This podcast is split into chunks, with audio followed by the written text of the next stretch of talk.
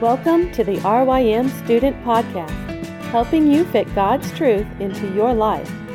Reflecting on biblical truth is vital for the life of the believer. We hope this podcast will encourage you in your walk with Jesus.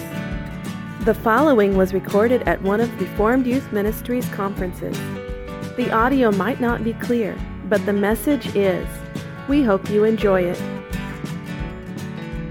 John 7, 53 through 8, 11. And you might notice before I read this, you might notice that there's probably a note in your Bible that says something like, the earliest manuscripts did not have this part of John. And what that means is, is that we are not 100% sure that this was originally a part of the Gospel of John. Why don't we just cut it out? Well, we don't cut it out because it lines up with everything else that's in John. So it may or may not have been in the Gospel of John, but what it teaches is the same as what John teaches. So there's no harm in reading it.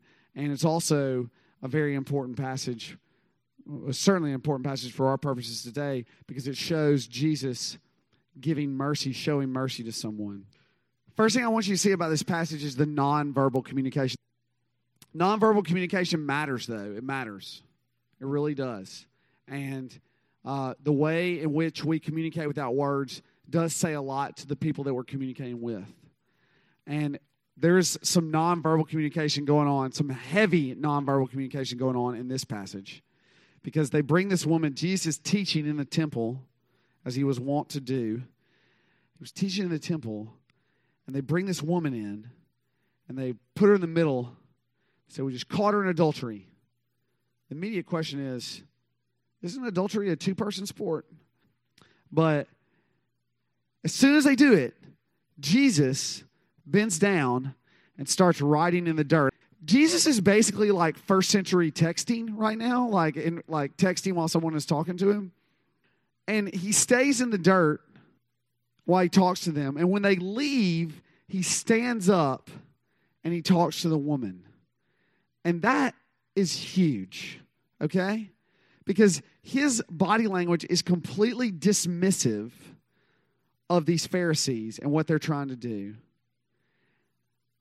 And his body language to this woman is very merciful because he treats her like a person. He stands up and faces her. And he says some merciful things to her, which we'll get to in just a second. But just the mere fact of the way that he communicates is merciful. And that is something I want you to realize about mercy, an aspect of mercy you might not have considered, which is that mercy isn't always the words that you say or, or don't say, all right, or the things that you do or don't do.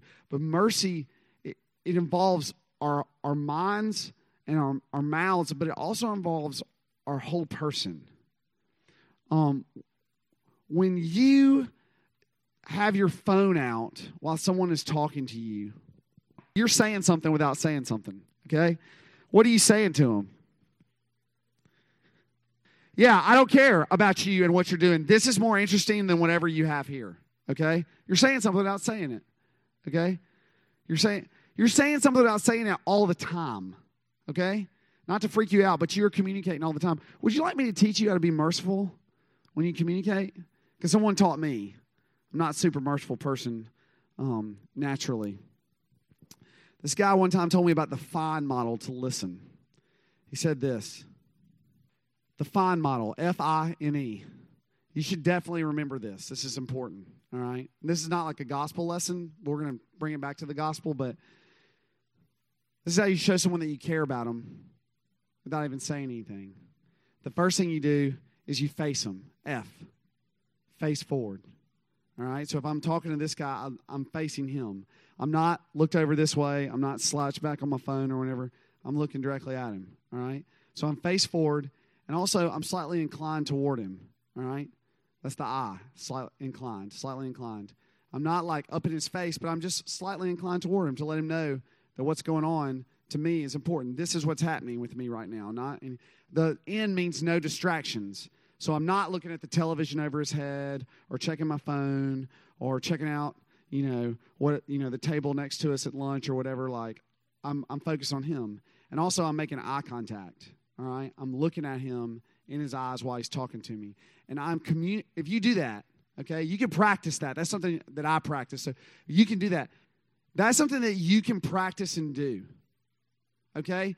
And what you're doing is you're showing someone, I care about you. Sometimes people don't deserve your attention, but what is mercy? Mercy is treating people not like they deserve to be treated. It's treating people better than they deserve, all right? It's not giving them what they deserve, which may be dismissal. It's paying attention and treating them like they're the person they were made to be. It's a cost. It costs you your time, it costs you your energy. If you want to be merciful in the way that you listen to people, in the way you communicate, think about this, all right? For more information on RYM student conferences, visit rym.org forward slash conferences.